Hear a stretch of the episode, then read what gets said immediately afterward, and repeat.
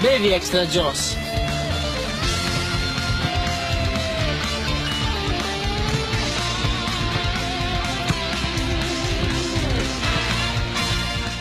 Assalamualaikum warahmatullahi wabarakatuh. Kembali dengan saya Hendra dan selamat datang di Mezala. Sepurane ya rek, gawe kalian para Mezalars dan karo kamu kabeh. Nek sekirane podo nungguin episode terbaru dari Mezala. Yo nek oleh cerita titik sih, wingi ku aku sibuk banget rek. Ketisuk sampai sore kula andek karo beras. Dadine podcast iki ya sedikit kena imbas lah ya. Oke, topik kali ini spesial buat kalian fans berat Juventus, yaitu mengenai Il Pinturicchio Alessandro Del Piero. Apa itu Il Pinturicchio? Rungokno ya sampai habis ya rek ya. Il Pinturicchio adalah julukan yang diberikan oleh bos Juventus, ayah dari Andrea Agnelli, yaitu Gianni Agnelli. Gianni pernah berkata bahwa julukan itu tanpa sebab. Dia sangat mencintai keindahan dan seni. Del Piero dianggap seniman bola yang menciptakan keindahan dalam sepak bola. Sedangkan arti Il Pinturicchio sendiri adalah pelukis atau seorang seniman. Jadi Del Piero ini diibaratkan adalah seorang seniman dalam sepak bola. Del Piero sendiri lahir pada tanggal 9 November tahun 1974 di kota Conegliano. Mengawali karir junior di San Vendimiano selama 6 tahun sebelum akhirnya pindah ke Padova. Nah, nang Padova ikilah aksi Del Piero muda mencuri perhatian para staf Juventus.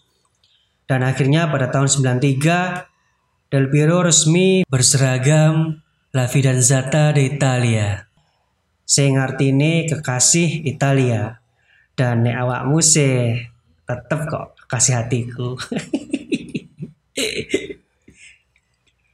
Melakoni laga debut pada tanggal 12 September tahun 1993, Del Piero masuk 15 menit akhir saat jumpa Fogia.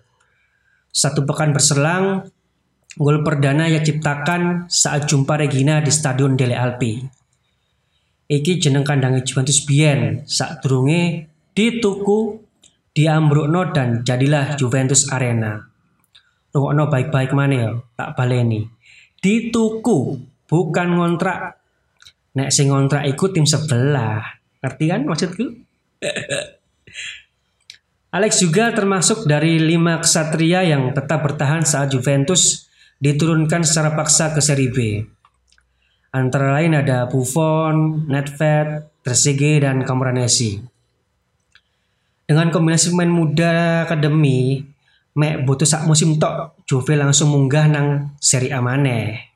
Selama berseragam Juve, wis gak kehitung rek. Puluhan trofi sing dipersembahkan oleh pria penikmat lagu dari band Oasis ini. Alex yo sok dikatakan dekat kok. Cidak banget malahan karo vokalise Oasis yaiku Noel Gallagher. Bahkan Noel sempat bojok Alex band bela Manchester City, klub kesayangannya sang vokalis. Tapi yo ditolak es. Biyen City ku ibarat kepingan rempeyek iki lho, sing mabur ketera angin. Selama 19 tahun membela Panji Hitam Putih, akhirnya momen menyedihkan itu tiba. 13 Mei tahun 2012, sang kapten melakoni laga terakhir melawan Atalanta, menjadi akhir sebuah romantisme panjang yang sempat tercipta. Aku yakin momen iki menyisakan luka sing sangat jauh ya kayak kalian kabeh para fans Juve. 19 tahun iku gak didik rek. Serius iki. Laga perpisahan sing penuh dengan emosional. Aku dhewe ae gak senangis iki pas diputusnya pacarku biyen. Soalnya apa? Del Piero iki ibaratnya dadi maskotnya Juve ngono lho. Masih Juve saiki wis duwe Ronaldo. Gak iso ngelano karisma Del Piero. Ojo karisma. Supra lho gak iso. Dan saat itu juga banyak sekali ucapan yang menggambarkan betapa sosok Del Piero ini sangat dicintai. Antara lain dari legendnya Manchester United, MU, yaitu Ryan Giggs, sing ngomong Del Piero iku pesepak bola terbaik yang pernah dimiliki Italia. Ono maneh Raul, kira oleh Madrid, duduk Raul sarukan iku, sing ngomong selain sebagai pesepak bola terbaik, dia juga pemain yang paling banyak mendapat respect dari lawannya. Dan sing terakhir iki, dan pastine akeh Juventini sing setuju bahwa nek awakmu ngomong Juve iku pasti Del Piero. Aslinya Alek ditawari gawe manasiono nomor 10 sing wis dadi ciri khase, tapi dia gak gelem rek. Dia pengen nomor 10 tetap hidup dan dipakai untuk pemain hebat lainnya.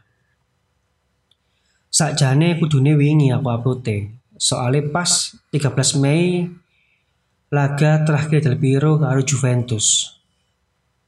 Tapi ya wis, masalah lah ya. Oke, tadi pembahasan singkat mengenai sosok yang sangat dicintai oleh para Juventini di seluruh dunia.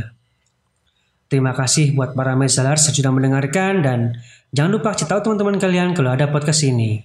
Akhir kata dan salam olahraga.